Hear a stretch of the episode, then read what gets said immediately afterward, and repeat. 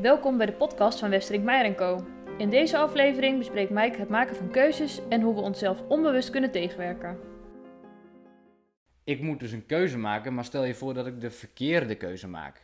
En dat is een heel interessant onderwerp, want er zijn heel veel mensen, man en vrouw, jong en oud, die dus bang zijn om een verkeerde keuze te maken. En dan kun je je dus afvragen, wanneer maak je een verkeerde keuze? Want stel je voor dat je ergens werkt en je denkt ergens anders te willen werken of je vindt het werk niet meer leuk. En je maakt de keuze om ergens anders te gaan werken. En dan kom je erachter, maar dit is het ook niet. Dan zullen heel veel mensen dit interpreteren als een verkeerde keuze. Maar eigenlijk is het niets meer dan informatie wat je krijgt. Want de nieuwe activiteiten die je doet, dus het nieuwe werk wat je doet, is dus eigenlijk ook niet het juiste. En wat dan vaak het probleem is, is dat mensen denken: ik heb hier nou eenmaal voor gekozen, dus ik moet dit blijven doen. En ze niet realiseren van dat ze hun gedachten kunnen veranderen of de keuze die ze hebben gemaakt kunnen veranderen. Dus door te denken van, ehm, ik wil van, en ik pak weer het voorbeeld van programmeren, omdat nou, voor, voor de hand ligt voor mij, een programmeur die ervoor kiest om um, ineens in videobewerking te gaan zitten.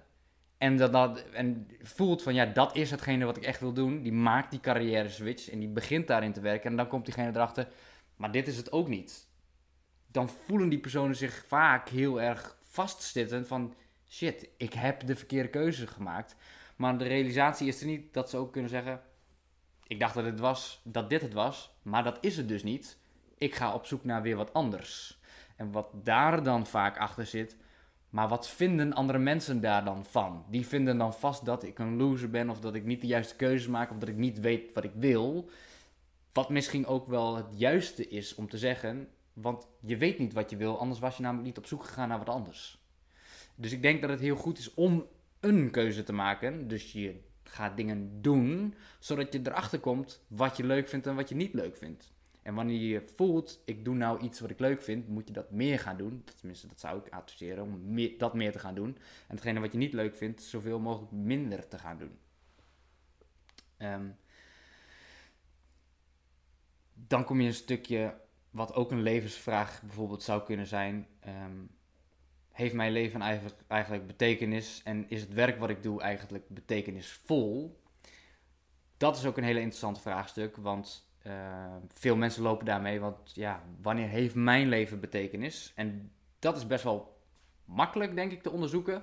Want wanneer jij de dingen doet die jou betekenis geven in het leven, ga jij 9 van de 10 keer helemaal op in hetgene wat je aan het doen bent. Dus stel je voor, um, ik heb het bijvoorbeeld heel erg sterk met wanneer ik een goed diepgaand gesprek heb met een persoon waar ik die persoon ergens mee kan helpen. Dus iemand die komt bij mij met een vraagstuk.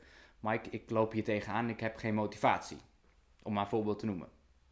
En ik ga met die persoon in gesprek. Ik maak connectie met die persoon en ik kan die persoon helpen. Op dat moment verlies ik tijd en ruimte even. En denk ik, dit is waar ik op dit moment hoor te zijn.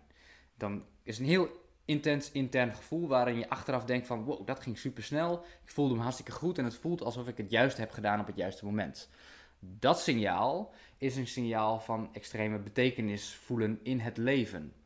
En wanneer je dat merkt, kun je gaan analyseren wat doe ik daar op dat moment. En voor mij was het de realisatie van hey, ik ben heel erg bezig met helpen, ondersteunen en het ontwikkelen van mensen. Dat geeft mij betekenis in het leven dat moet ik meer gaan doen. En dat heb ik natuurlijk in het verleden meegemaakt. Toen ik natuurlijk heel erg lang in de autotechniek heb gewerkt. Een jaar of negen als autotechnicus. En me realiseerde dat ik van dat werk doen niet gelukkig werd. En toen ging nadenken, maar wat maakt me dan wel gelukkig? En toen realiseerde ik me wanneer mensen, vrienden, familie bij mij kwamen met issues, problemen om het zo maar te zeggen. Met mij in gesprek ging, ik ze ergens mee kon helpen en ze daarna weer verder gingen. Dat gaf me energie. Dus ik realiseerde me, dat is hetgene wat ik wil doen in mijn leven. Dus dat ben ik meer gaan doen en uiteindelijk ben ik terechtgekomen waar ik nu zit.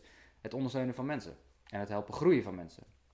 Dus jouw advies is om een keuze te maken, ongeacht of die nou juist is of niet juist, uh, om maar iets te gaan doen. Is er dan ook nog dingen waar je rekening moet houden met het maken van die keuze? Kun je de slagingskans ook verhogen? Ja, ik denk dat je zeker rekening moet gaan houden met het feit dat jij. Uh, staat die uit? Staat die ook uit? Nee, die staat aan. Die staat nog steeds aan. Ik denk dat je zeker rekening moet houden met het feit dat jij door jezelf tegengewerkt eh, zal worden. Dus op het moment dat jij besluit om iets nieuws te gaan doen, gaat je lichaam signalen geven aan je geest, wat ervoor zorgt dat jij denkt van ja, maar dit moet ik eigenlijk helemaal niet doen. Want het lichaam is heel erg een gewoontedier.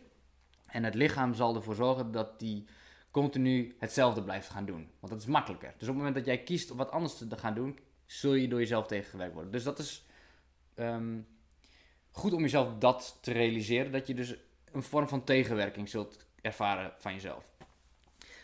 Wat je nog meer moet realiseren is dat hetgene wat je gaat doen niet een goed of fout is. Alleen maar een signaal is.